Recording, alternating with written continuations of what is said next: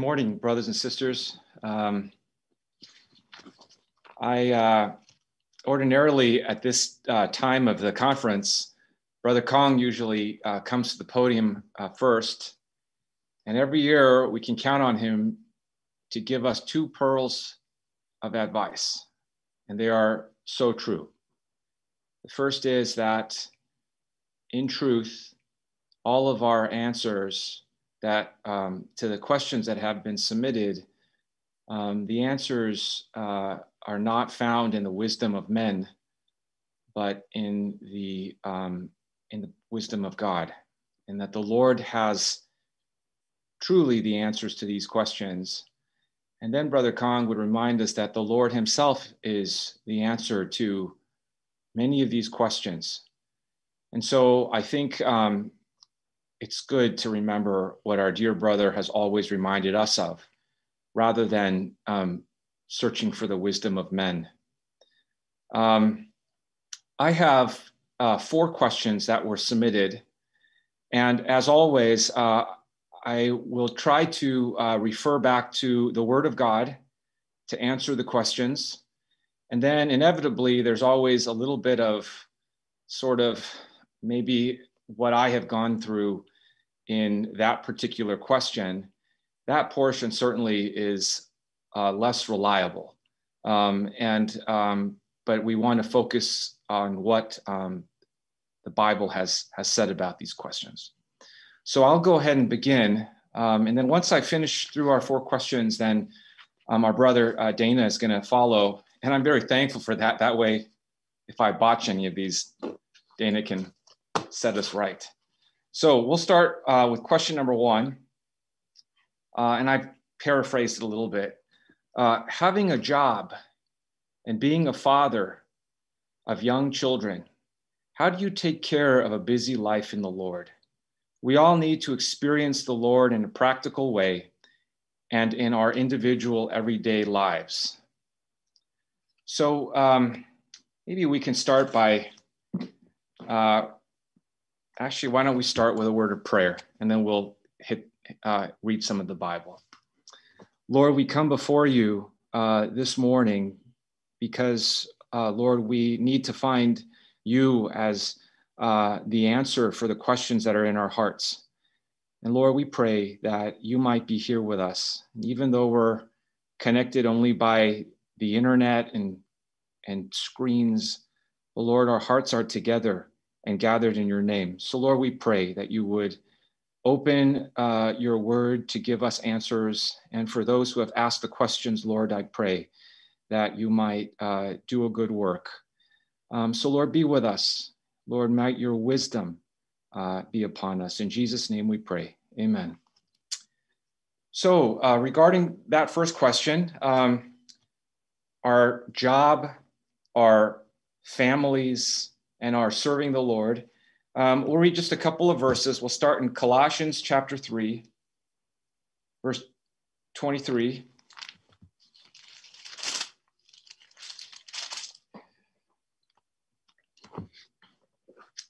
Whatever you do, do your work heartily as for the Lord rather than for men, knowing that from the Lord you will receive the reward of the inheritance. It is the Lord Christ whom you serve. And then if we could turn to um, uh, First Timothy chapter 5, verse 8.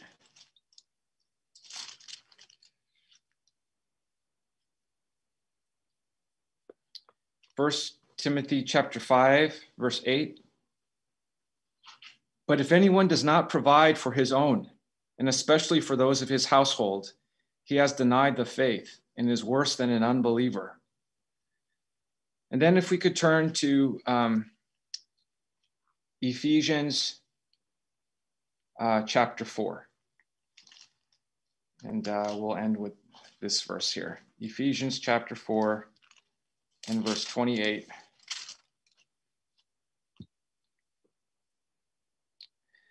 Uh, let him who steals steal no longer, but rather let him labor performing with his hands what is good, in order that he may have something to share with him who has need.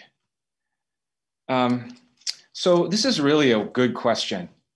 Um, how do we uh, go through our life in these three capacities our work, our families, and our serving the Lord? And I think every year I, I, have received some variation of this question. Um, and uh, the question separates our life into three uh, categories or, or buckets. Um, one is our work life, and the second is our family life, and the third is our life in the house of God. And I think one thing that's helpful for us to remember is that we should try to think of all three as serving one master. Uh, it is, even though we can categorize our daily schedule into these three areas, the truth is that we're reminded in Colossians chapter 3 that whatever we do, um, we are serving the Lord Christ. And so I think it's this first point for us is to remember that uh, when we wake up, from when we wake up to when we um, when we uh, go to bed, um, that everything that we are do is in is in service. Everything that we are doing is in service uh, to our Lord. And um, this is why it's so important to bookend our day. Um, and that is that when we wake up, to pray and uh, to commit the day to the Lord. And then at the end of our day, that we might pray and thank the Lord for, for bringing us through. Um, the um, truth is that life is very hard. And I think all of us know that every three of these aspects our work, our family, and serving the Lord can be very hard and, uh, and sometimes is a great burden. And there are different stages of our life. Um, when, and thinking of these three combined, when we are in our 20s and 30s, it might be that we've started our jobs and we have a new wife and a new family and maybe a, a couple of little kids. And we are uh, serving the Lord um, on Sundays. And all of them are challenging and all of them bring about um, uh, daily responsibilities. And uh, we may wake up in the morning thinking, how am I going to make it through?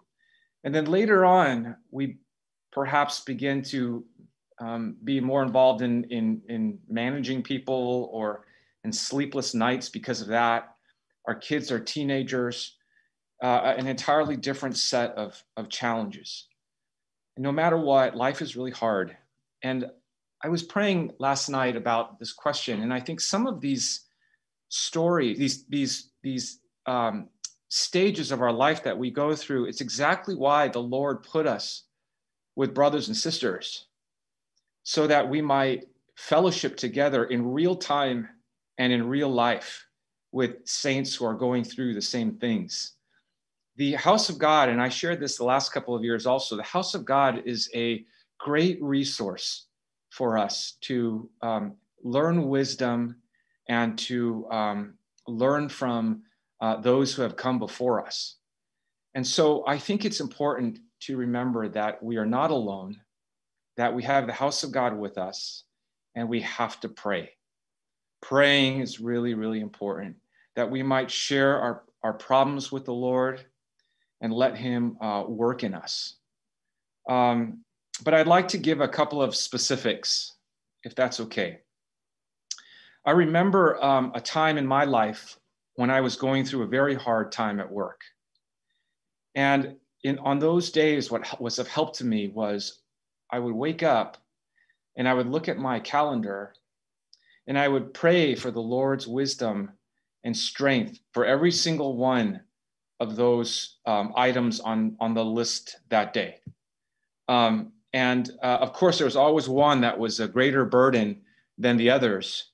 And I would pray for that time. And so um, this was a, a, a, big help to me, and it grew my faith because the Lord was giving me the chance to go through real life and uh, seek his help And when I found that he was faithful to those things, then, well, other times would come and I knew that I could always call upon him. I remember um, when I was in college that I was trying to solve eh, an organic chemistry problem. This is one of those moments in your life that are so vivid. And I was looking, I had to get eh, in organic chemistry, you start with some compound. And of course, I can't remember any of those names anymore. And you could add in reagents and get from point A to point like X. And you have to go through all these different reagents to get there. And I was trying for so long and I couldn't figure it out.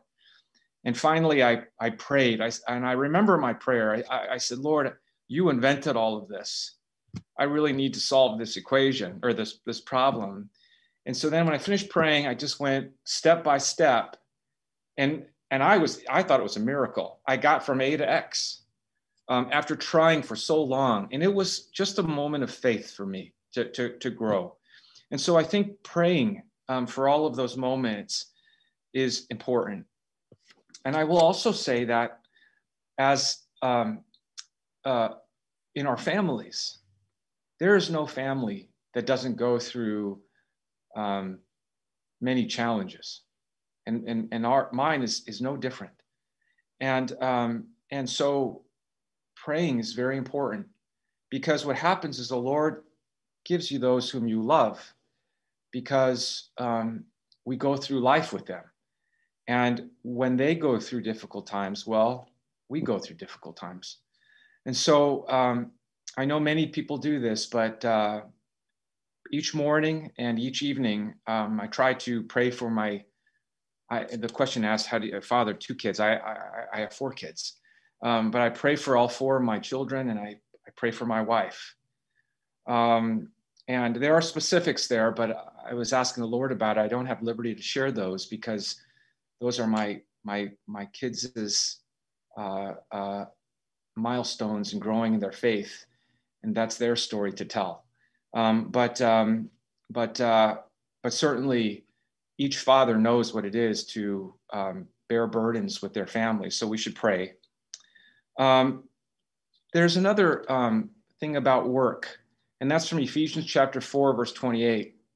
I mention work because even though um, we're sharing about uh, the Lord being the uh, the Lord Christ being our master, even at work, um, we need to have a word of caution, and that is that we don't want to give too much of our soul and our spirit to work, because it will take more and more of us.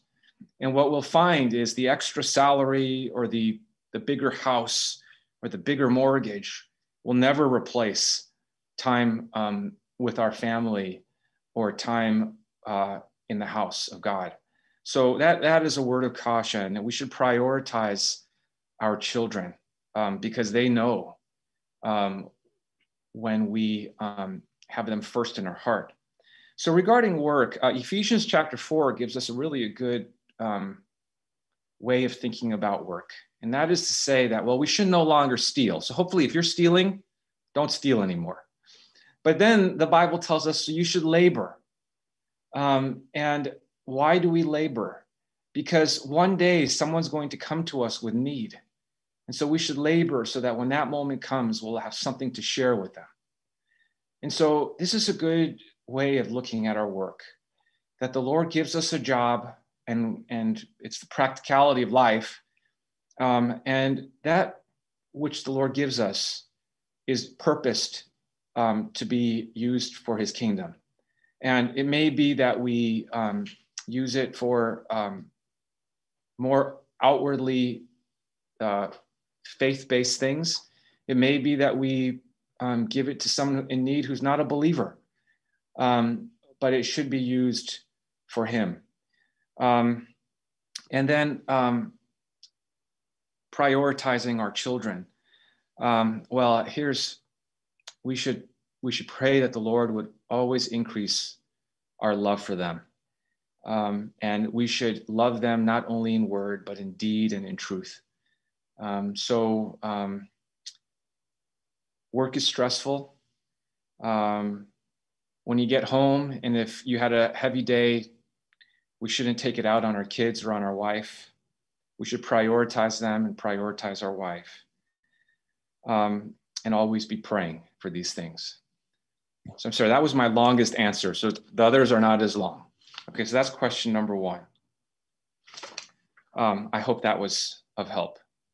Question number two is um, washing of feet is such a foreign idea. Are there any more specific examples for today? Well, it is a foreign idea to us today because we don't usually wash one another's feet this way. But um, at that time, it was a very practical um, uh, thing to do. Um, I remember in 1996, um, um, a group of us went to um, Israel. And I remember bringing, I, I wore these slippers. And uh, I remember that um, many days we'd come back, and boy, there was grime and dirt all caked all over my feet and in my, you know, toenails and everything. And, and I thought, wow, this this this particular passage became quite alive. And uh, walking back then was the great unifier, because no matter if you were white collar or blue collar or whatever you were, you would walk. And so everybody had the experience of what it was to need to have your feet washed so I know that today it seems like a really a foreign idea, but back then it was so practical. There are other examples of what the Lord did to serve um, people. Um, uh, there was a time when um, he was teaching, and there were you know multitudes gathered to listen to him, and it was getting dark, and they were sort of in the um, far away from any local eateries, and so the Lord told his disciples, "We should we should give them something to eat because they're going to have to walk home and we want to make sure that they are at least um, not only that their hearts were full with, with, with the word but also that their stomachs were full with nourishment. And so the lord proceeded to feed them in a rather um, lord-like way um, uh, a wonderful way. He also would heal uh, those who were infirmed um, seeking them out and, and finding them where they were he comforted those who were mourning. Um, and these were direct interventions that the Lord um, would undertake. Um, but uh, today, the Lord, um, in that Son of Man's body, is no longer with us, but he still has a body. And, um, and uh, in, in um, the book of Acts, we know that uh, it's the Acts of the Apostles is the name that has been given, but so many uh, uh, people of God have always said it really should be the Acts of the Lord Jesus in his body, um, the church. Um, and so today, uh, so much of how the Lord serves us may be through that body. And so maybe we can turn together to Galatians uh, chapter 6. Galatians chapter 6 and we'll read verses uh, 1 and 2. Um, Brethren, even if a man is caught in any trespass, you who are spiritual, restore such a one in a spirit of gentleness, each one looking to yourself, lest you too be tempted. Bear one another's burdens, and thus fulfill the law of Christ. So, um, so in this particular passage, the Lord is reminding us that we need to carry one another. And um, I have just a couple of examples of this, and some of them are uh, uh, uh, sort of these, you know, once in a blue moon moments in our lives, and, and, and others are more common.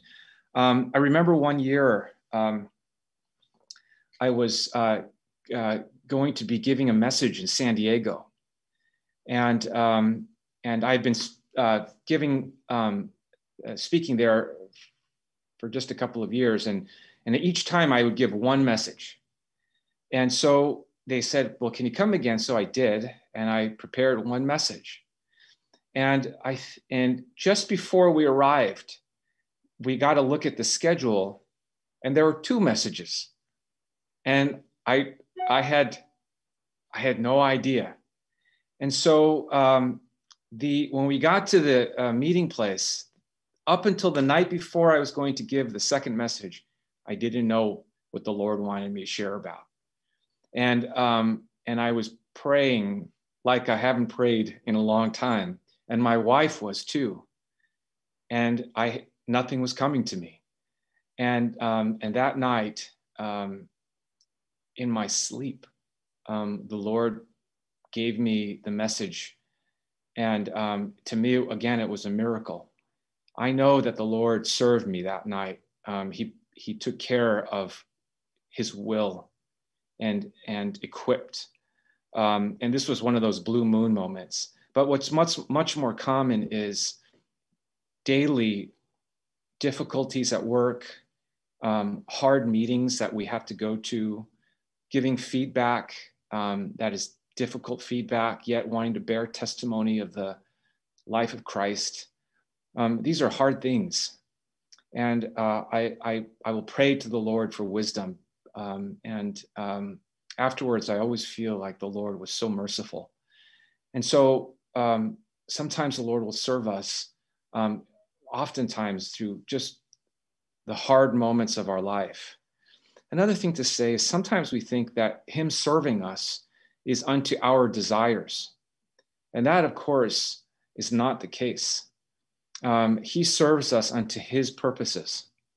And so um, I remember one time where my when my wife and I were, were trying to find a, a home, a new home, and we found one place that we really loved.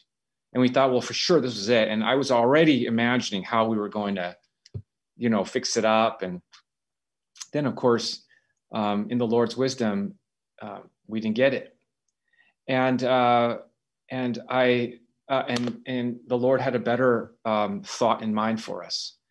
Um, this is very important because when we think about Him serving us, if our perspective is always that we're going to get what we think is the is the best, well, we're going to be disappointed many times because the Lord has a better plan, and this speaks to having faith that um, we walk uh, on His way. So um, this is uh, it reminds me of a, a lyric from a song by a brother named Rich Mullins, who, who the Lord brought home. Um, but it, it's called, uh, what's the song called again? Hold Me, Jesus. And the lyric goes, I'd rather, and this is Rich uh, writing the lyric, I'd rather fight you for something I don't really want than to take what you give that I need. And I beat my head against so many walls and I'm falling down, I fall on my knees. And so the point of it simply is when we think of him serving us, we're always thinking that, well, we know what's the best, but he knows um, what's the best. And then the last is um, on this matter of serving um, in the body of Christ. Um, I um, remember um, a dear brother on the West Coast. By this point, he was in his 80s. Um, and I remembered um, one day I, I, visited them and um, I was preparing for the meeting and they tucked me away in the corner um, where the uh, audio room was. In, and um, so the way that they have their meetings is they have a, uh, a, a Lord's table and then a Bible study and then the message meeting. And so after the Lord's table, I went into this little room and I peeked my head out the out the door and I saw this dear brother in his 80s, while everyone else was in their little groups, he was setting up the chairs for the big group. And as you know, in many cultures around the world, the younger serve the older, and particularly in an Asian culture. But what we see is in the house of God, we all serve the Lord. And, and so we serve one another. And I saw it. Um, so this was just really a great um, blessing to me. And as we serve the Lord, um, we bear testimony to our children that they see that in the house of the Lord we serve one another. So that's what I had on that question. Okay, the next one is a little bit, uh, I think, of a repeat of, of something from our messages. Um, uh, experiencing victory um, is uh, so uh, foundational is it just through having daily faith um, and claiming Christ? Um, now, um, this particular question, I need to refer us um, back to, um, let's read First John chapter 5, uh, verse 4. this was the passage I was taking this particular um, paragraph from, and it's verse uh, 4, chapter 5, verse 4. For whatever is born of God overcomes the world. And this is the victory that has overcome the world, our faith. And who is the one who overcomes the world but he who believes that Jesus is the Son of God? And so, in this particular passage, it's speaking to us of the importance of faith in seeing victory. And faith is very important because um, sometimes the Lord's victory um, with outward eyes doesn't look like victory at all. And if we don't, and if we can't see through the Lord's eyes, boy, it seems like many Christians go through a lot of failing and a lot of difficulty. I remember when um, we were talking once about become, being baptized that we used to think that after you got baptized, all your problems would go away. And yet instead, what ends up happening is after we're baptized, that it seems like we have, we have greater difficulties. The Lord's uh, victories, sometimes in his eyes, um, we have to see them with the eyes of faith. Um, because the eyes, our eyes in the world we can tell victory according to the world very quickly. And um, whether it be in, um, um, you know, outward shows of, of wealth or um, diplomas and titles.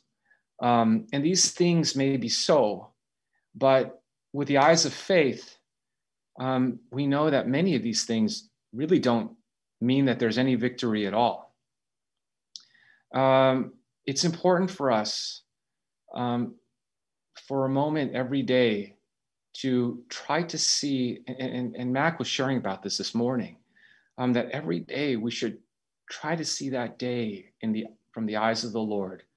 What does the Lord want of me this day? And they may not be those things. And sometimes they also may not make us feel um, like we were victorious. In fact, sometimes we may feel um, the cross in our life. Um, so I think that it's important for us. Vic, uh, faith is so important to victory because it shows us a different path. Um, one, one example for me was um, recently well, it wasn't so recent, but at my work, there was a, um, an episode that happened that was highly political and um, highly um, challenging to be able to get through if I were to speak the truth.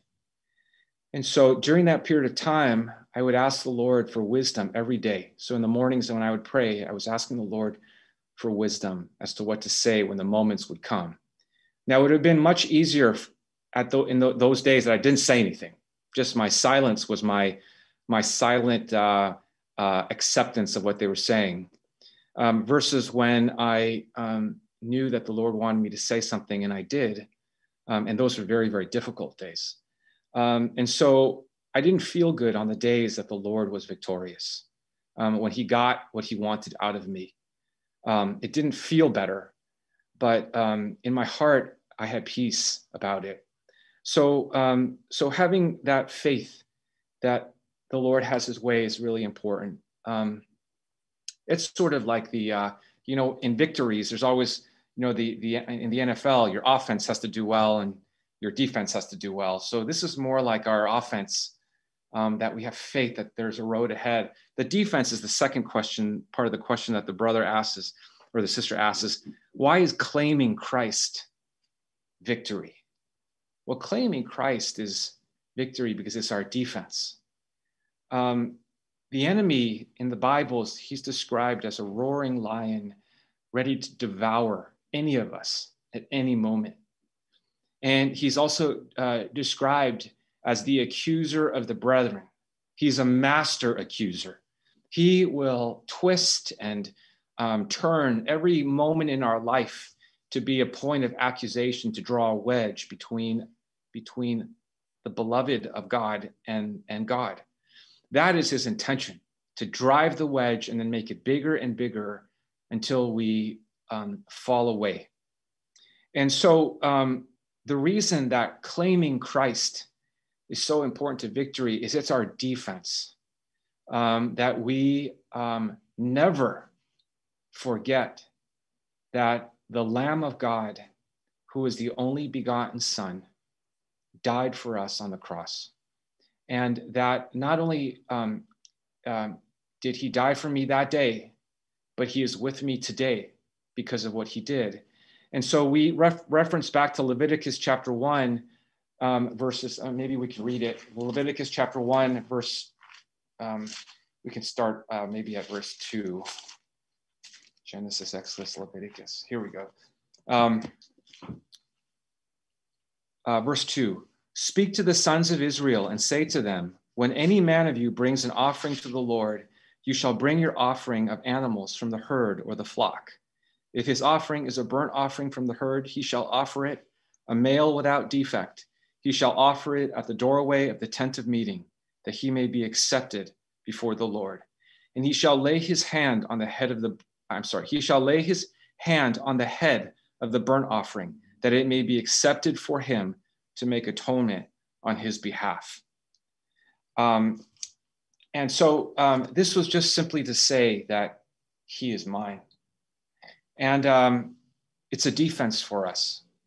And I, I'll refer back to our dear brother Kong, who used to tell a story, and that is he would say that in every Christ, every Christian lives in a home, and those of us who are Christians know that in our home lives with us our Savior.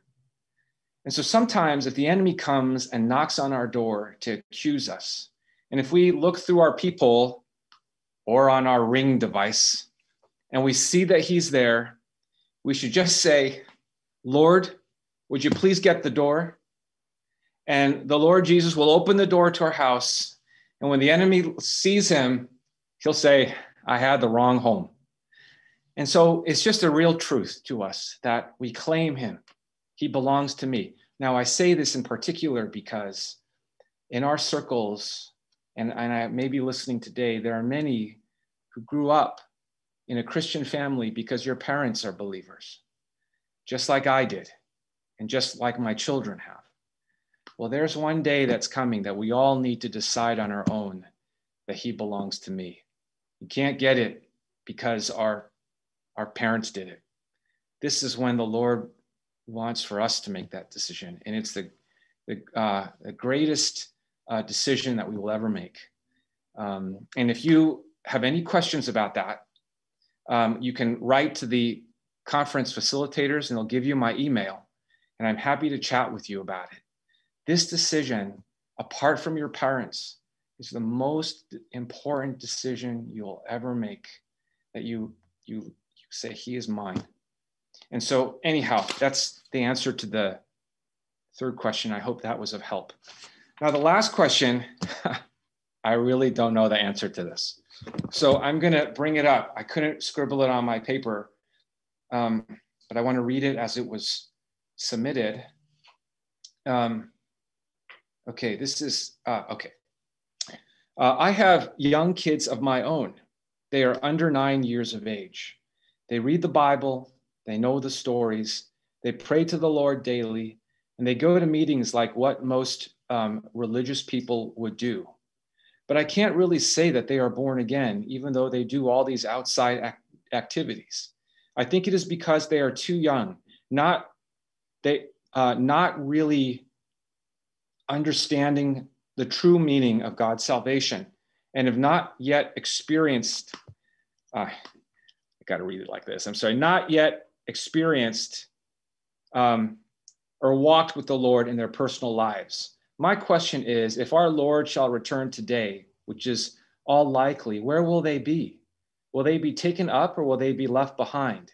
I'm very much concerned of this, for I don't know how to make them ready. And make is in quotations. I cannot impart my life with the Lord to them. Um, oh, okay. Um, so this is a this is a um, this is a, a challenging question. And I don't know the answer to it. And I searched the Bible, and specifically, the, the question the brother is asking is, if the Lord, if the rapture, if the Lord were to come in the rapture, um, would children um, be raptured? Um, and the Bible doesn't give a clear answer about this.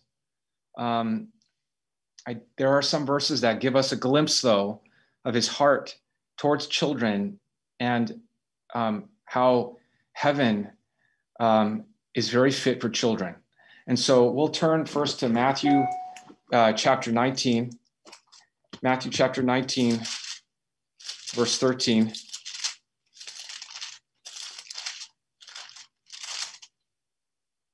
Um, then some children were brought to him so that he might lay his hands on them and pray.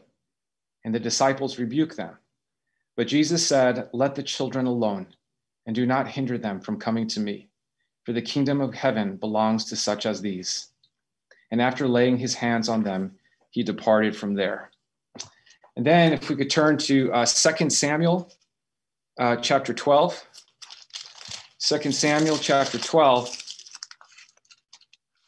We'll read verses 20 through uh, 23.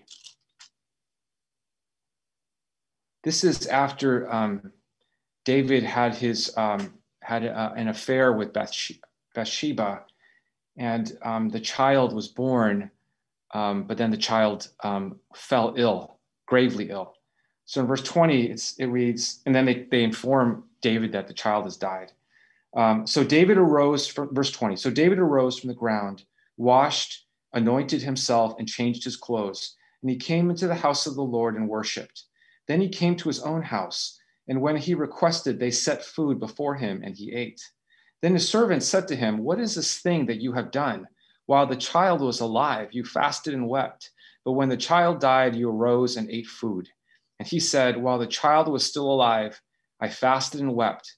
For I said, Who knows? The Lord may be gracious to me, that the child may live.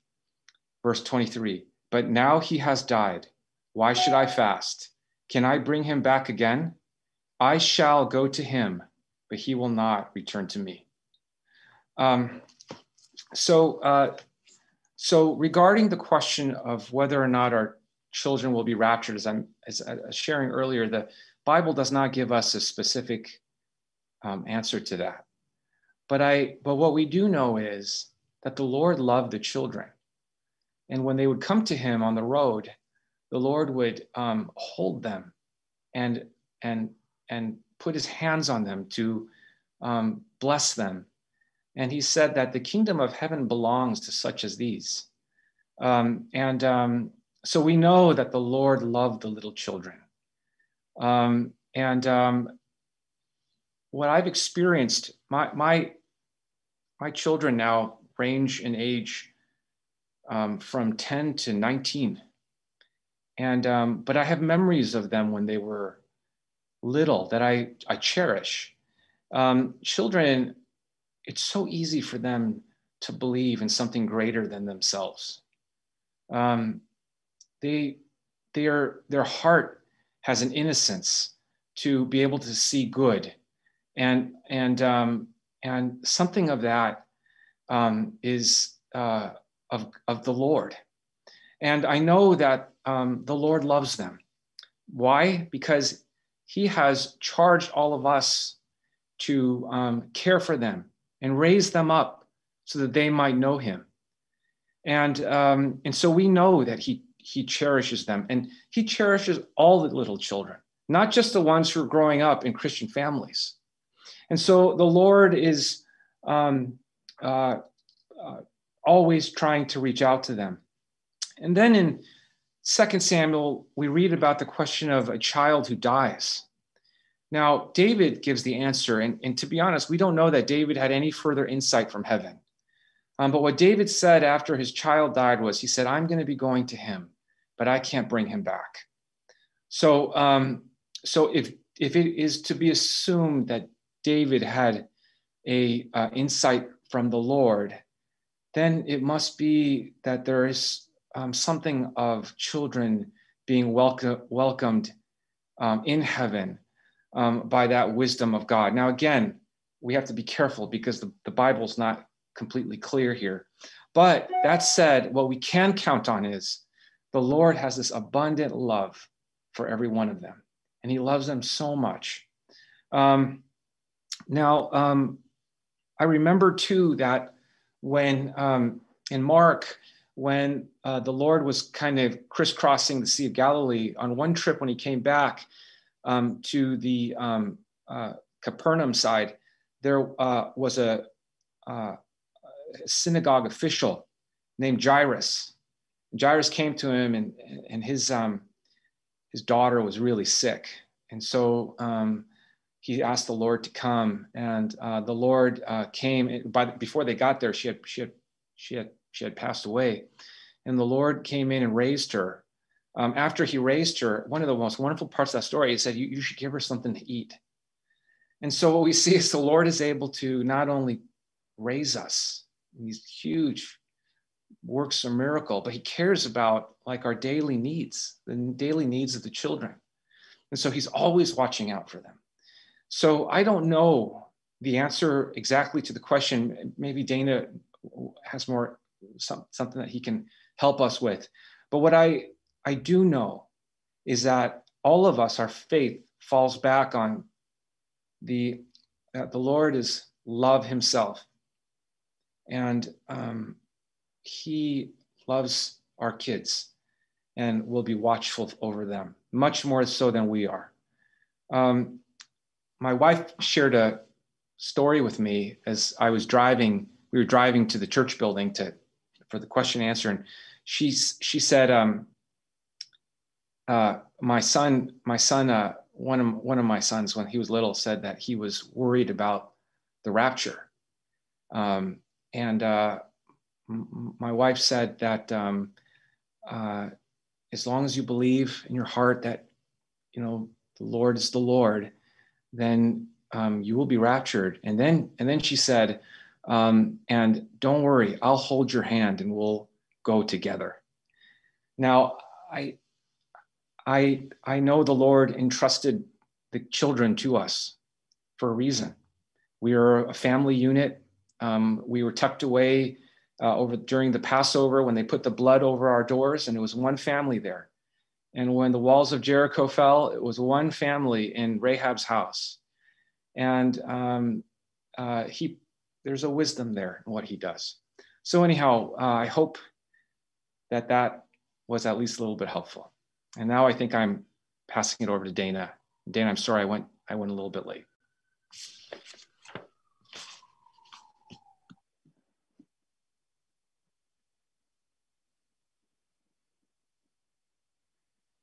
All right.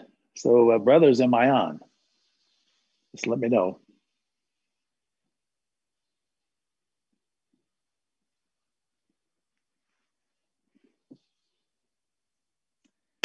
You are. All right, great. you know, this whole weekend has been really amazing. Um, the uh, time of worship yesterday to me was just wonderful. I've missed that so much the six months I've been away from a time of corporate worship, uh, even though we've met in Zoom uh, together. And but it was just wonderful hearing the prayers and devotion of the saints in various places. It was just, it's just a wonderful time, and this technology thing is uh, just really marvelous that we can get together in such a time like this. And we even have a little third indication here. Now, um, I think probably a lot of you who are here with us this year at the Northeast Christian Conference, uh, attended Harvey Cedars at one time or another.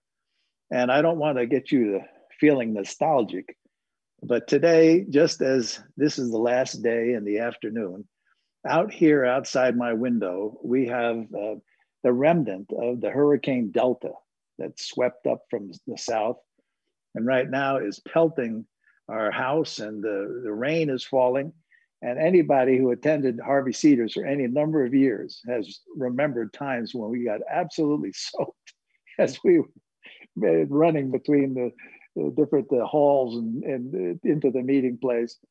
And so it's familiar ground. It just seems right somehow here where we're ending up for me anyway. The clouds and the rain and everything is falling. but we're rejoicing in our hearts. Many things I miss about meeting in Harvey Cedars, and especially brothers and sisters praying and their faith and standing with us and watching all the kids being ministered to and the young people being ministered to. And all of that's happening somehow by Zoom. The teachers and everybody just done a fantastic job. Well, this is the last little section and question and answers. And of course, um, you know, uh, I have also received some questions. And so let's just get to it. I have three questions, in fact, actually four, but one question came in a little late, but really is uh, quite similar in spirit to this first question that I will read here. And so I think we can include it together. Let's just uh, listen to the question, then we'll have a prayer and try to fellowship on this matter a little bit. It says, uh, Dear brother, thanks for sharing the words uh, yesterday. Uh, I'd like to ask a sincere question based on your sharing that we need the king and putting our faith in an earthly king, such as politicians, is futile. That said, with the political, economic, and social climate as turbulent as ever, should we as Christians at all be invested in these matters, such as voting and bringing about social justice? Or is our involvement in them a false hope and a distraction from centering on the true need, that is, our need for a king to reign over our nation and, more importantly, our hearts? That's part one. Part B of this first question is we are not looking for a king on this earth, but we have to vote for a president. From Christian perspective, what is our standard to vote for president? Now, that would get me in a lot of trouble there. But the third part is actually relevant as covering, uh, in, in a larger sense, the first two parts. As we look forward to Christ's coming, 2 Peter 3:12 states, waiting for and hastening the coming of the day of God. So, just exactly how can we actually hasten Christ's return? Is this verse speaking to the individual believer or for the bride or for both? Thank you. Well, thank you very much for such questions. Somebody really wants to get me in a lot of trouble here. Well, in this whole climate that we're presently in, and of course, uh, voting's coming up in a couple of weeks here in the United States, and and there's just a lot of diatribe going on and everything. I think uh, it would be helpful for us just to go back to some things that we covered this weekend. You know, in the last days, there's a priority in the lives and hearts of God's people to see a vision. People without vision perish. And there, this, this present social and political morass that our country is in at the moment, we can just perish if we somehow try to sink or swim or paddle our way through this thing. But a vision, if we have vision, we can understand uh, our life and what to do. Now, when we're talking about vision, we're not just talking about like seeing an angel one night or something like that. We're talking about a comprehensive vision of Christ that captures our life and, and sets us on a course according to that vision. Just as Paul on the road to Damascus, he didn't just see uh, Christ in a moment in a flash of heavenly light. He had a vision of Christ that was revealed within him, and it, it continued to open with an understanding of what he should do in ministry and what the Lord's priorities were and what was happening in the kingdom. So, this comprehensive vision is really what we need in each one of our lives. Not just a momentary thing, but something that has captured us. And this comprehensive vision focuses around the center, which is, as we've said, we see the King. We see the greatness of Christ. I'm talking about the glorified greatness of Christ, our King. But within this vision, I would say, we might say it's a Trinitarian vision in this way we have to see the king himself is at the very center of God's heart. If we don't see that the king is the center to everything, then we, we miss the point. But having seen that, then we look into Christ's heart and we see the church within the Christ organically functioning by his life. And suddenly we don't see people in an organization, but uh, the living body of Christ operating according to the members, each severally given. And then, even beyond that, this vision works itself out in an understanding of what God is working in his kingdom and what he is doing and his timetable of bringing in the kingdom. In other words, the work of God on a larger basis is all seen within that vision. We need that kind of vision. Now, out of that, which sounds like it's a completely spiritual thing, it's actually much more practical than that because you see, out of such a vision, it gives us perspective to our decisions and priorities in our practical life as well. You know, uh, I don't know how to explain this vision except to put it this way. Let's just talk about two guys who saw vision in the Bible just for a moment, right? So, John, he sees the churches in decline. He sees himself on exile on the Patmos. He doesn't understand everything that's going on, why he's been exiled, why the churches, you know, I mean, he understands so much, obviously, but there's so much, there's some mystery to him. And then God takes him up and says, Now here is the heavenly view of what's going on. And suddenly it's as if John says, Oh, I see the Lamb. He's in control. He's unfurling the scrolls. Everything's in God's timing. Look, it's victory, victory, victory in heaven. And this victory is coming down to earth. Changes whole perspective. He sees that heavenly vision, and suddenly, well, he understands what's going on in the church. He understands that God's going to get victory out of that, et cetera, et cetera. And then we go back in the Old Testament days to this Habakkuk.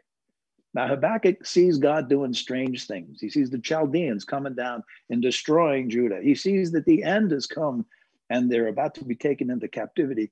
And he's upset. He doesn't understand what's going on. It doesn't make sense. He's questioning God. I, I thought you were a righteous God. How could you allow this to? And so he says, I better get up on the watchtower. I, I got something wrong. Lord, you got to show me what's going on. And God gave him a vision. God says, Wait, the vision will come. Wait for it. For when you receive this vision, it will be a vision that will allow you to run. And he saw a vision, and now he understood how to live in a time of exile, in a time of discipline, and how he found footing for his hinds feet in high places because he saw this wonderful vision. So we need, as brothers and sisters, a comprehensive vision because it puts things into perspective. What seems so large down on earth from an eternal perspective is pretty small. And I got to tell you, even in this present election, where both sides are saying, this is the most important election that's ever happened in the history of our country. I doubt it. I've been around 76 years, eh, all here in the US, and I've heard that said before. God's doing things. It's much bigger than just the election. Now, I mean, I'm not saying the election's not important, but you got to put it in perspective. Now, you remember when the Herodians and the Pharisees came to Jesus to stump him with just such kind of a dilemma. What should we do in the political climate here?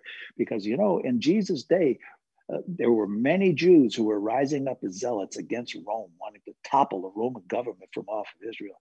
And there were many Israels who were, who were faithful to the Romans. That's the Herodians. And so they thought they came with a trap question that Jesus said, "Now, uh, who, who's a, uh, who should we pay uh, taxes to? Should we pay tax to Caesar?" And Jesus immediately saw because he sees things from another perspective. He saw what they were up to.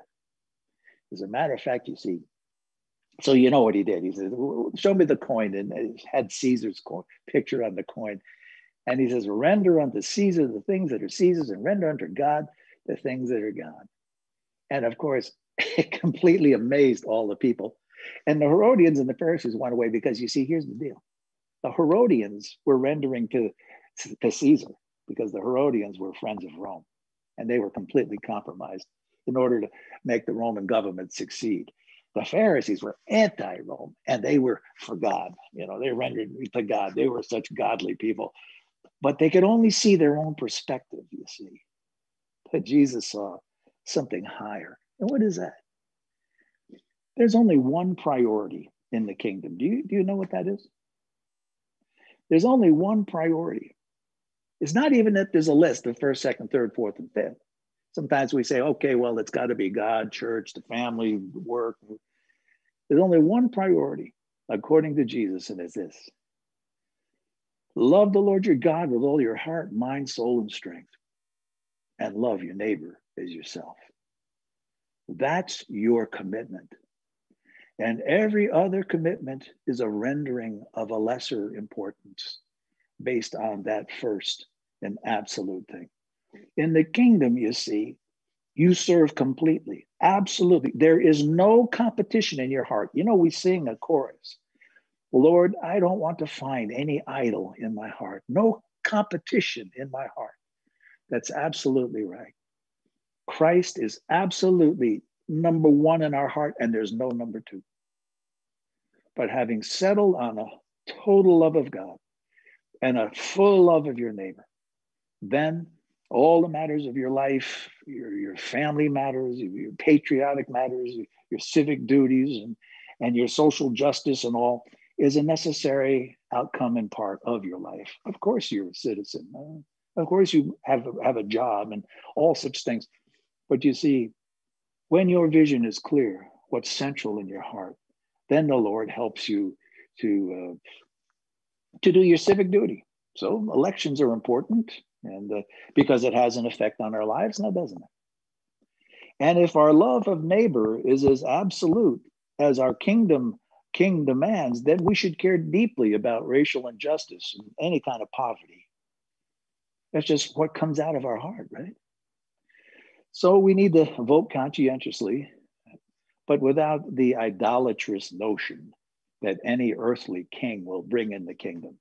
I mean, it's sad for me. I know the world, this is the only way they can respond. They get totally invested in the campaign of some individual. And they say, well, if so and so wins, I'm moving out of the country. you know, and my life is over.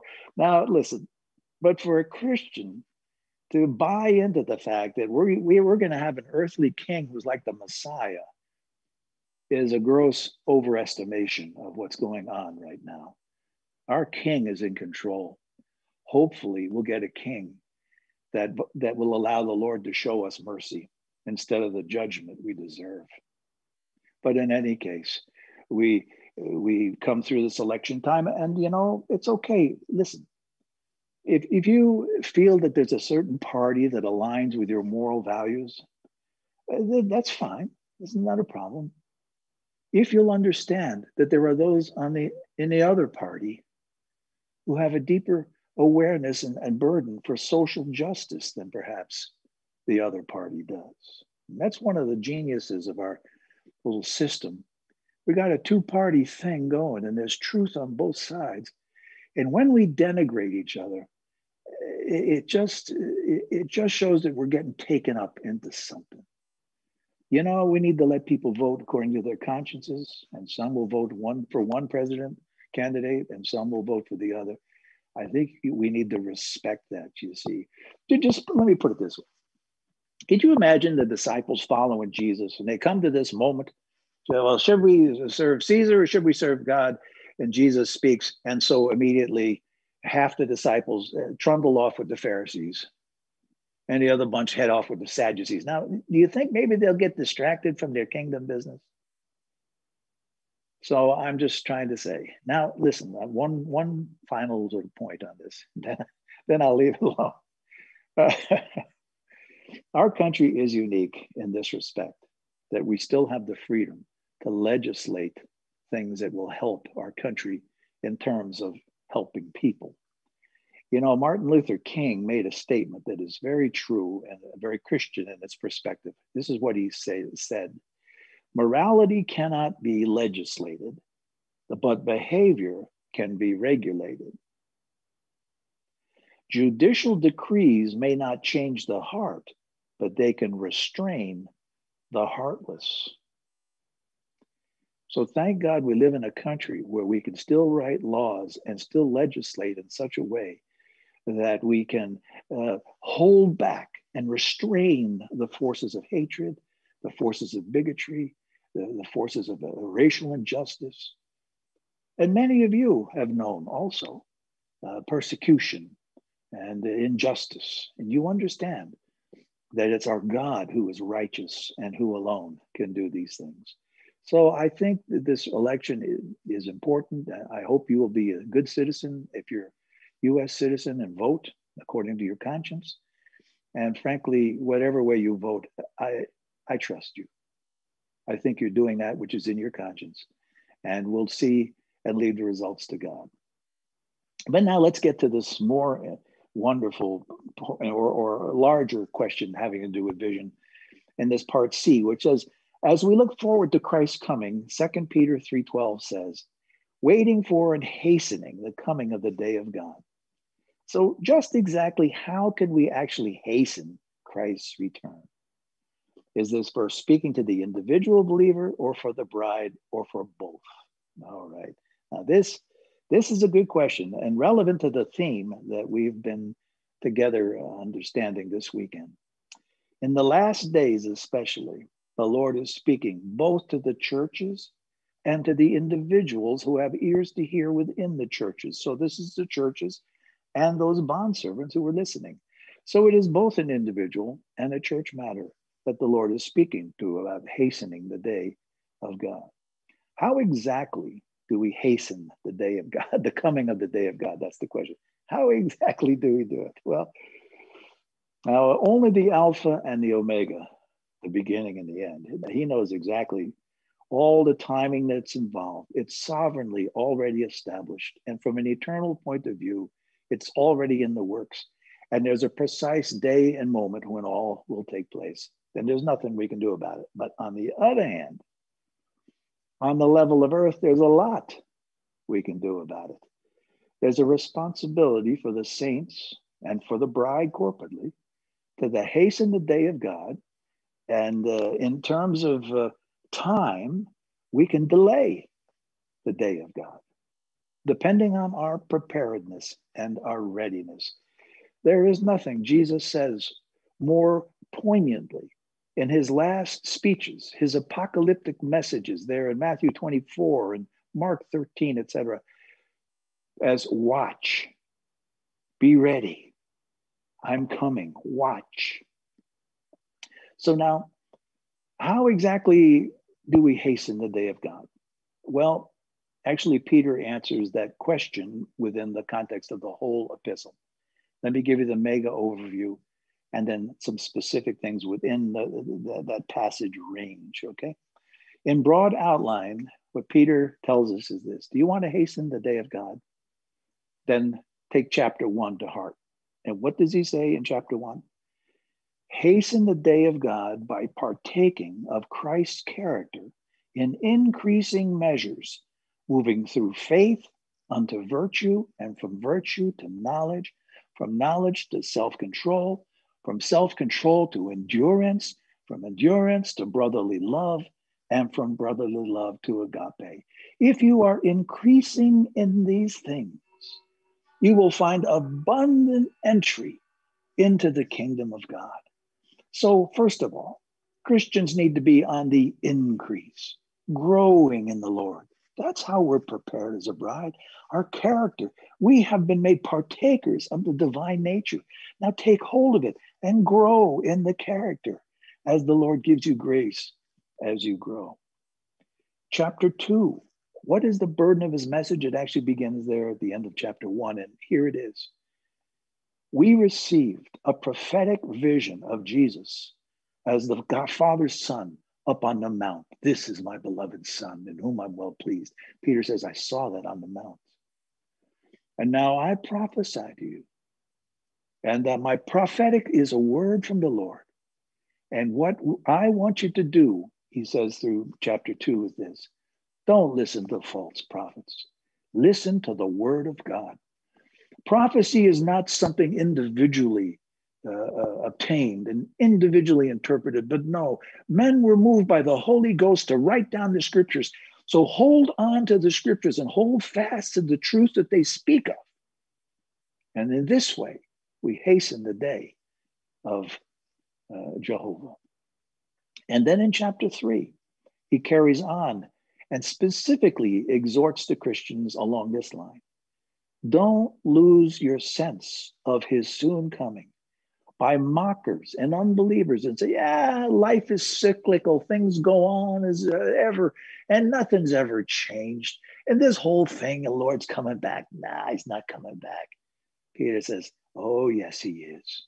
Don't you let go of that blessed hope that's in your heart.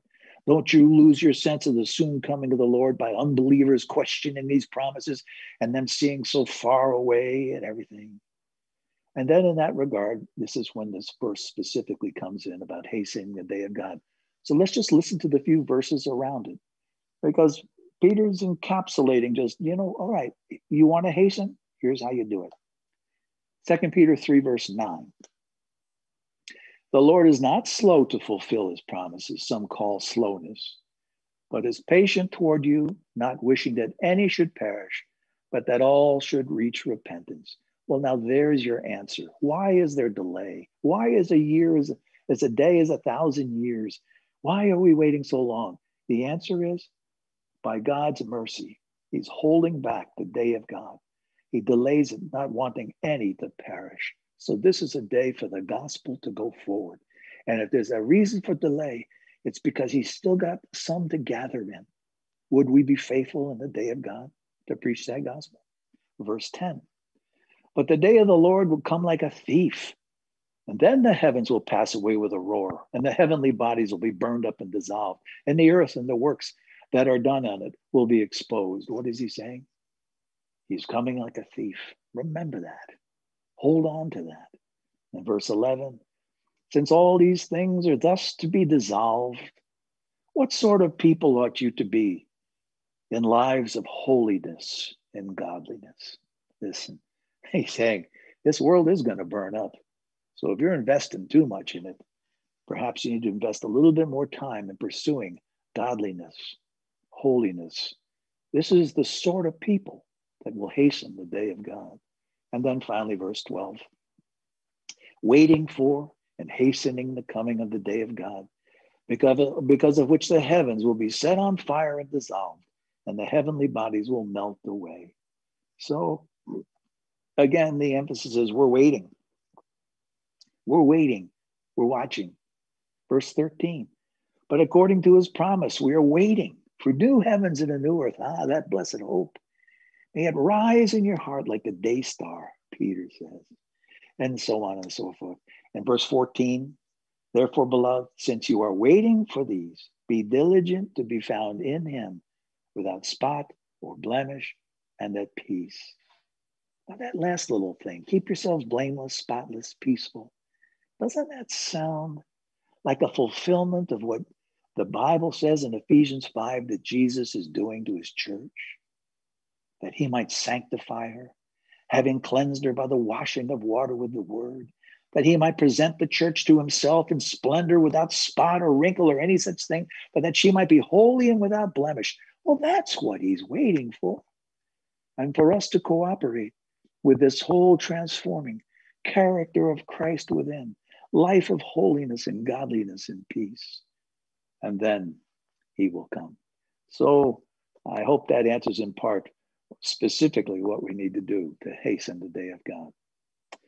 Now, the second question is Does seeing the king make us a bondservant, or does being a bondservant allow us to see him as a king? You know, I, I mentioned that kind of conundrum. Would you say that all Christians are bondservants, or does the term doulos, which is the Greek word for bondservant, refer to a small subset of Christians? Well, as I said, uh, in one sense, you really can't say which comes first, but I know which comes first. It's when we see the king that we fall down as bondservants. So that's the answer to that. Somehow we've seen something of the king, and he's absolutely beautiful. And he's absolutely uh, a Lord and so powerful. We fall down. We fall down before him and say, Lord, here, pierce my ear. I want to be your servant. I don't want to go anywhere. Where else can I go? This is a wonderful moment in, in, in our life. But of course, you see some people are Christians for a while and they, they haven't uh, quite seen the king clearly yet, but they offer their lives sincerely. You know, there's so many brothers and sisters around this world that really love Christ, really serving him, even though that vision is missing. Their understanding of the kingdom is missing, but they lay their lives down. Surely the Lord reveals himself to such precious ones. So we can't answer that question, but thank God people see the king and become his bondservants. Now, would you say that all Christians are bondservants, or does the term doulos refer to a small subset? Oh, well, now, you know, in matters of the kingdom, as Jesus speaks of them, in the, all the realities of the kingdom, there's an objective side and a subjective side. Objectively, we're all called to be servants of the king and his kingdom.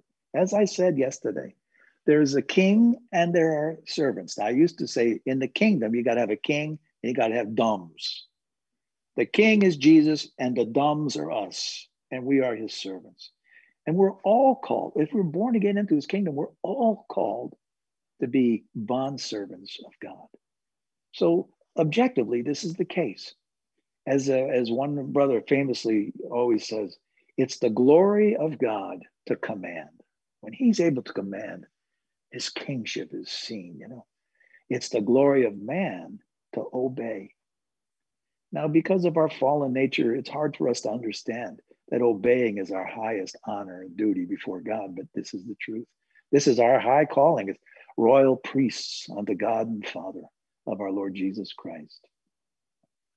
But in the kingdom parables, we always see that there's this mystery, and it's mentioned in two parables as the mystery of the fact that many are called and few are chosen. Now, this doesn't mean that the, God arbitrarily calls a lot of people, but he's actually only interested in a few. And what it simply means is this that many are called, but those who respond to the call as faithful bondservants are chosen. And what does it mean to be chosen? Well, it means to be loved and cared for in a special way. But think of it in this simple sense those who have been faithful in little things are chosen to be faithful in much. So you see, it, but it's because they responded. And so there's many Christians, uh, it's a sad thing to say, there's many Christians who are saved, but you could hardly say in reality that they're living the life of a bondservant. Their lives are pretty much on their own, independent, without much reference to God except when they get in trouble. So, you see, in scripture, when you see the term doulos, bondservant, in the New Testament, you see it used in the reality. That is to say, not of everybody, potentially, but of those who really have uh, pierced their ears and died to self and are following the Lord. So, bondservants, as Paul uses it often, but Jesus uses it in others, it means those who truly, you can see it, you can see it. They're truly a bondservant of the Lord. I remember one time in our fellowship back several years ago, our dear brother Lance was um, with us in, in Manhattan. Uh, I think maybe it was his only, no, he came two times, I think. And one time he was there and he shared. And I remember after the sharing, we were all eating some snacks, and Lance was too. And somebody came up to Lance and said, So, Lance, I mean, what do you do when you're not preaching? I mean, what's, your real job? And they meant it kind of like a joke. What, what do you really do? And uh, Lance suddenly got severe. It was unusual, but he got severe and serious. And he said, I am a servant of the Lord.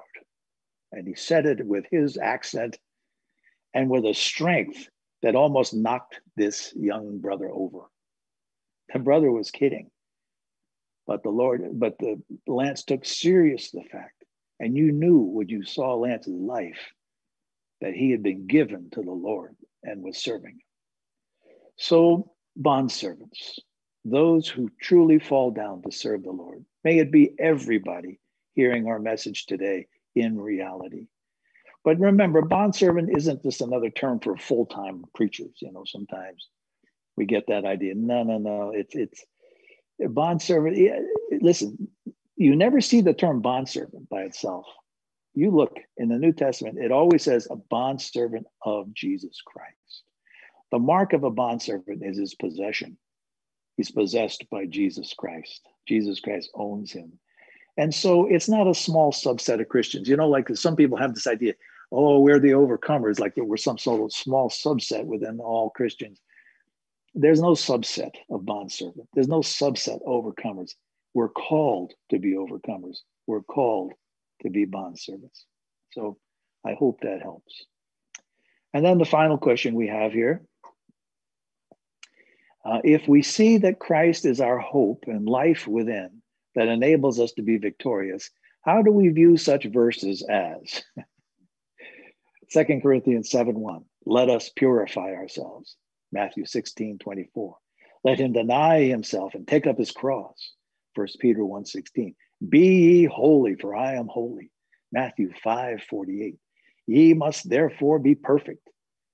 Where do our own efforts come into this aspect of overcoming life? Well, now that's a very, very good question.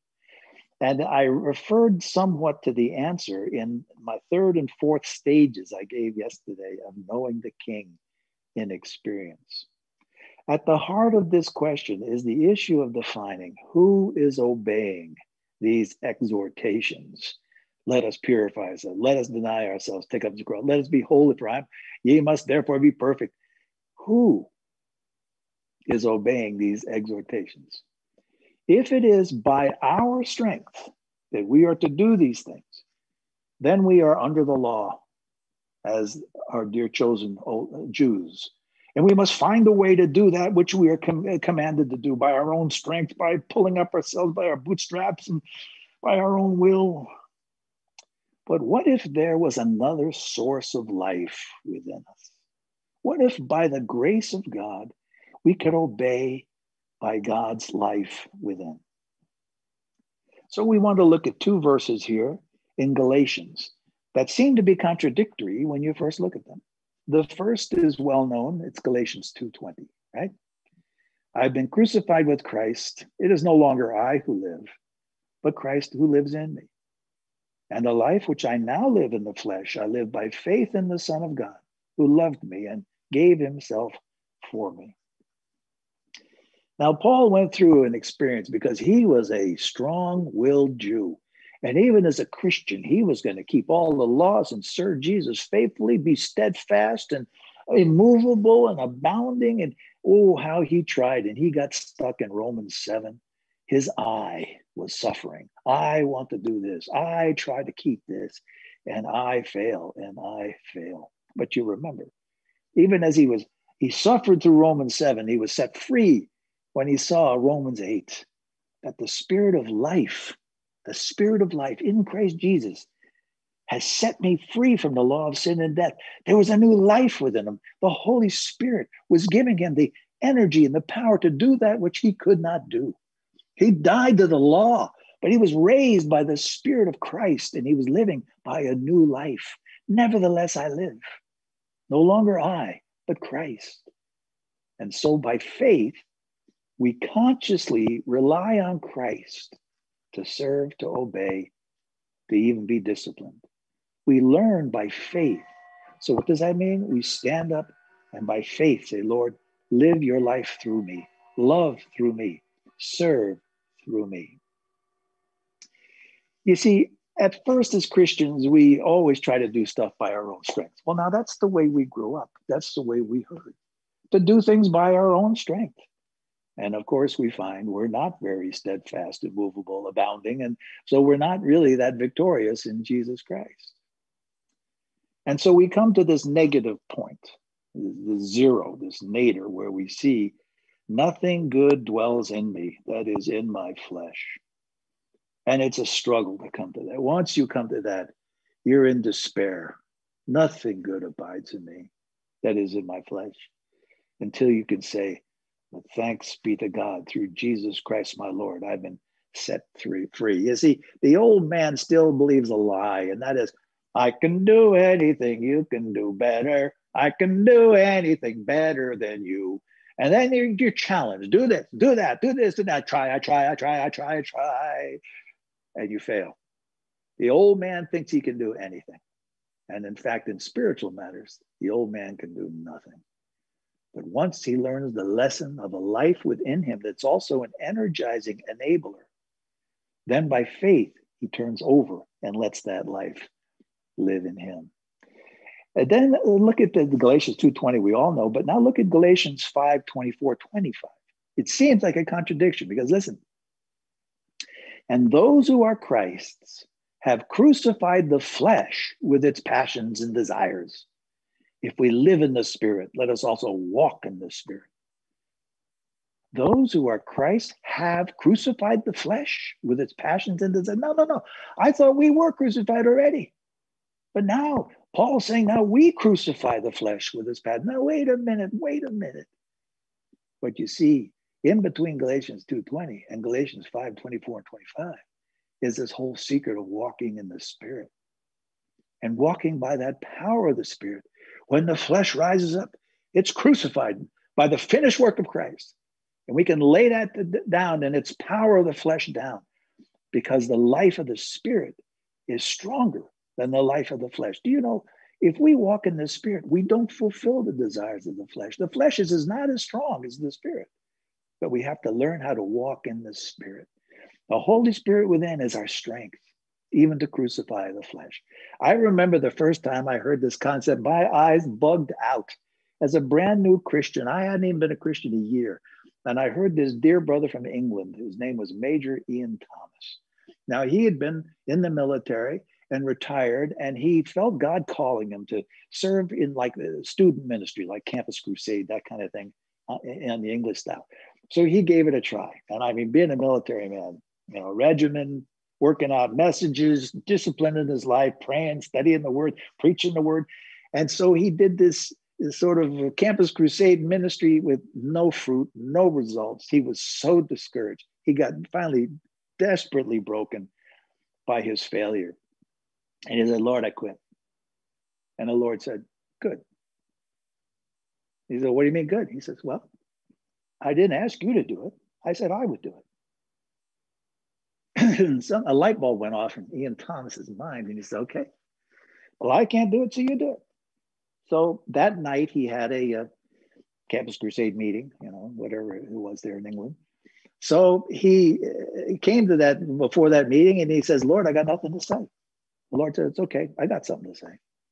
He says, "Well, okay." And he says, Lord, I'll be honest with you, I don't even love these kids. They seem like a bunch of brats. Because, of course, he's an army man, you know, quite a contrast.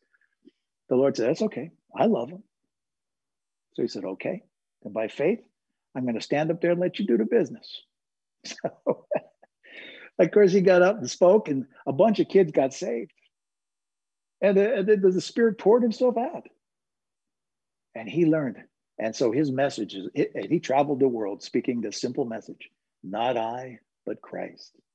Whoa, what a revolution he he had learned. But now by faith, every time he had to step up, you know, and say, okay, now uh, I can't, but you can. And so he did, and the Lord did.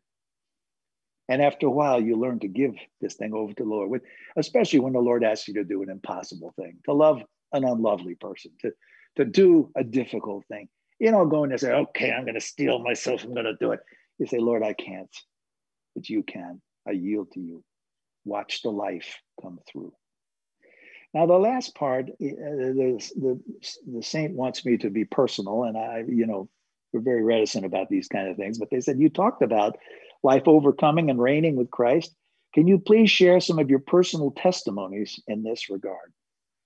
Well, now, this matter of reigning in life is all about little things, you know. It's the little foxes in our life that can steal the grapes of an abundant life. And so daily daily uh, victorious is really where it's at. And it's usually many little things. You know, when Paul said, I die daily, he didn't just mean that his life was on the precipice and he was getting ready to be killed every day, but he meant every day in his life, he had to turn his need over to the Lord's supply. He had to turn his prison into praise. He had to turn self pity into trust. He had to turn impatience into waiting. You see, this is how we gain victory. It's by taking the cross. It's that denial of self. It's by realizing, well, Christ crucified waited. Christ crucified had nothing, but he had all things. And so we learn these lessons. Now, I'm just going to share briefly two little lessons, but the important thing is to realize every day is when these victories have to be found. One is over financial worries and the insecurity that calls. Now, I uh, was a pastor in a denomination and I left that denomination because I did not feel like they conformed to the scriptural sense of the New Testament church. And I resigned being a pastor and I went to live with my wife and my three dear sons in my mother and father's house.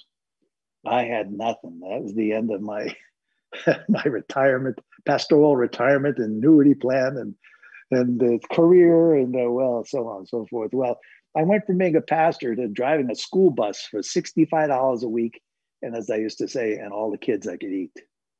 It was a pretty tough time, and my family knew poverty for about a year during that stage when I was we were living upstairs in my parents' house. Well, let me tell you how the Lord overcomes this. Of course, I, I was cast down because I felt like God had called me to serve, and yet there I was.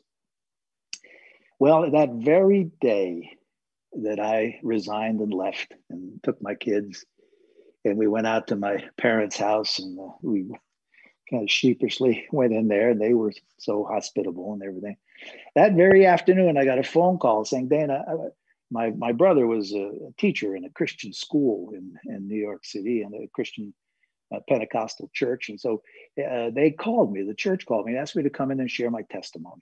Well, well, I had nothing else to do. So I drove my little Volkswagen Beetle into New York City and shared my testimony, how I'd gotten saved and filled with the Spirit. And now I'd gotten kicked out of a church, this and that.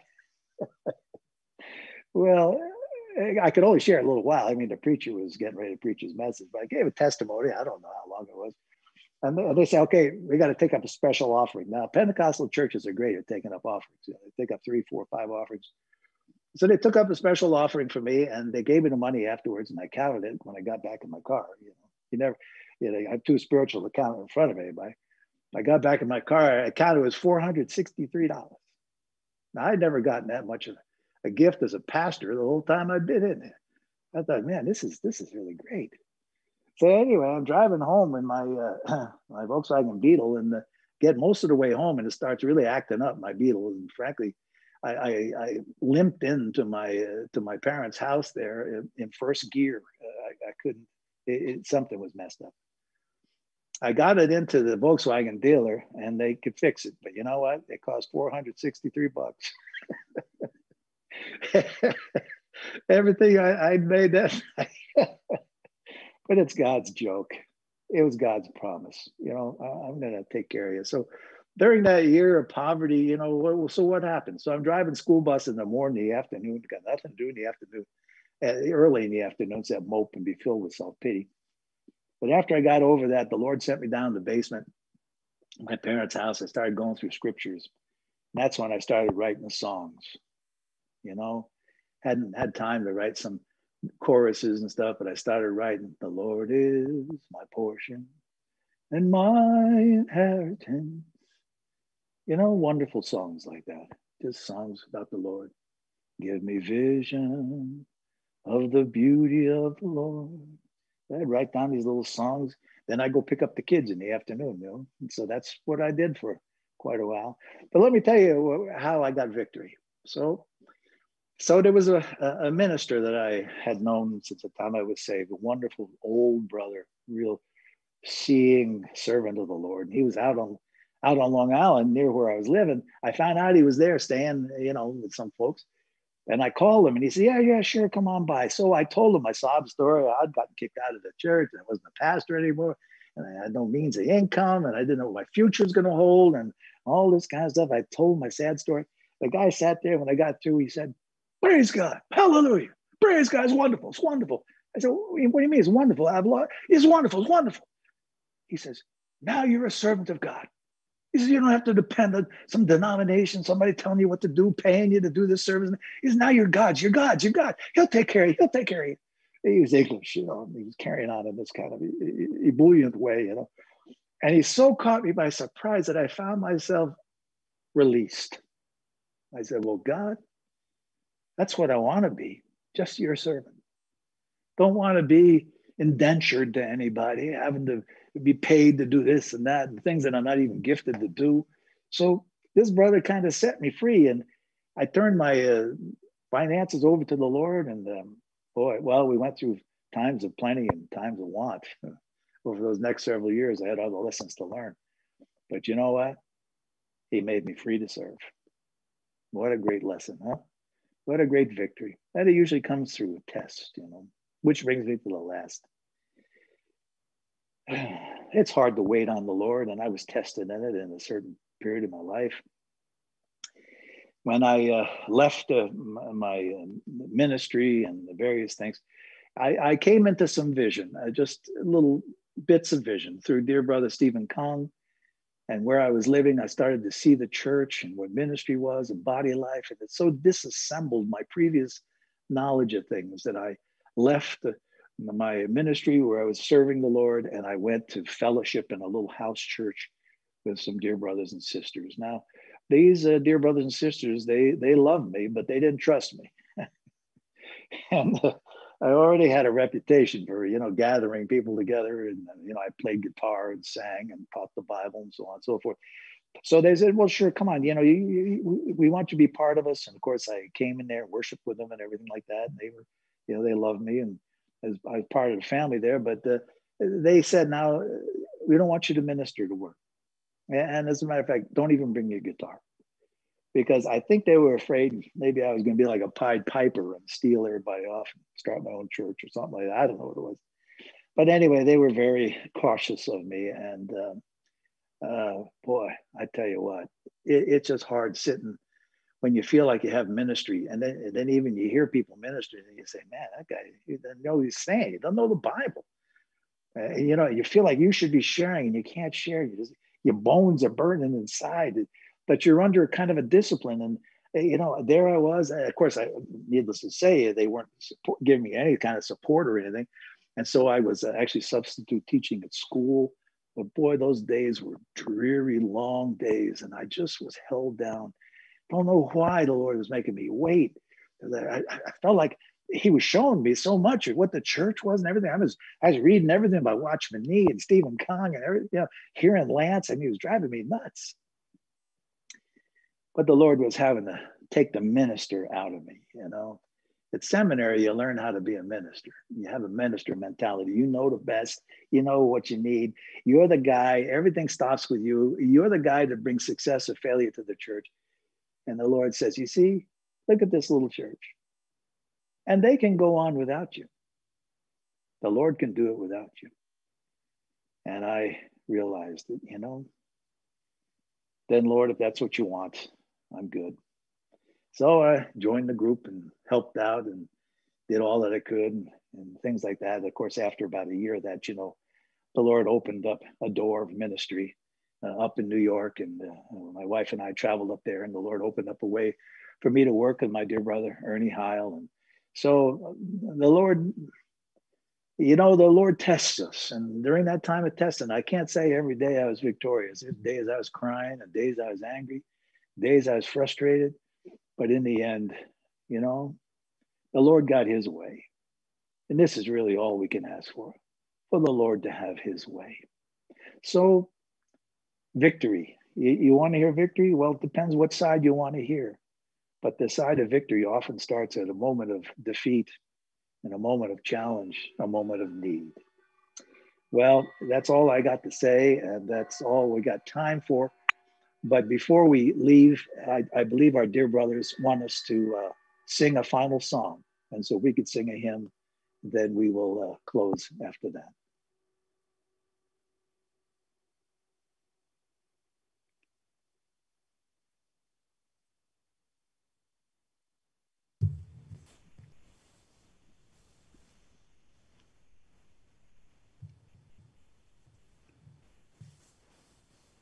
Well, brothers and sisters, you can hear me okay?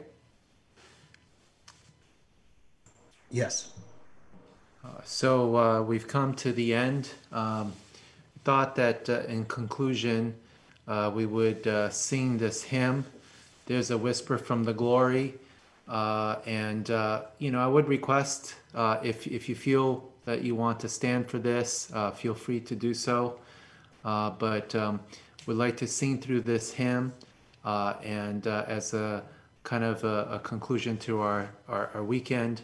And uh, may we sing this from our heart, uh, recognizing that our Lord is surely coming soon. And, and uh, uh, this is again written by our sister Barber, again, someone that was really looking forward to the Lord's coming.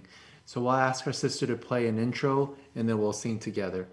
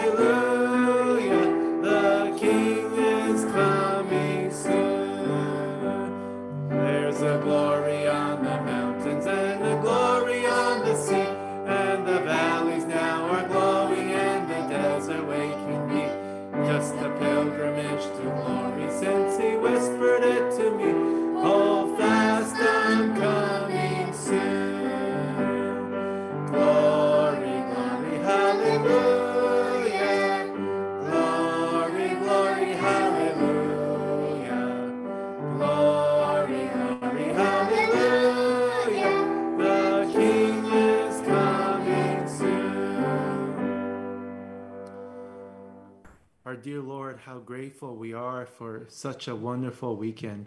Lord, we are reminded, Lord, that we have a coming King. Lord, you are that coming King and you are coming soon. Lord, we thank you, Lord, for you came the first time as the, as the one who entered into Jerusalem on a donkey. You came as a servant king and you served all of us on the cross. And Lord, on that cross, you died a cruel death. But Lord, we thank you. You were willing to do so. Lord, because you wanted to be the firstborn among many brethren. Lord, you did not just ascend into heaven, but Lord, you wanted to make your life available to us. And Lord, we we learned this weekend, Lord, that your second coming is so tied with Lord how we respond to your salvation during our lifetime. Lord, so we our prayer is that all that we have heard this weekend, Lord, we may really put to practice. Lord, may you be truly king of our hearts. Lord, you may conquer the every day of our lives. Lord, we may learn to be faithful and to be an overcomer in every aspect of our lives. Lord, we may be ones that truly hasten your coming in our daily choices, Lord, and our daily recognition you as our King and as our Lord. So, Lord, teach us how to practically in the life that you have given us, in our individual lives, in our family lives, in the family in the church. Lord, how we are to be faithful.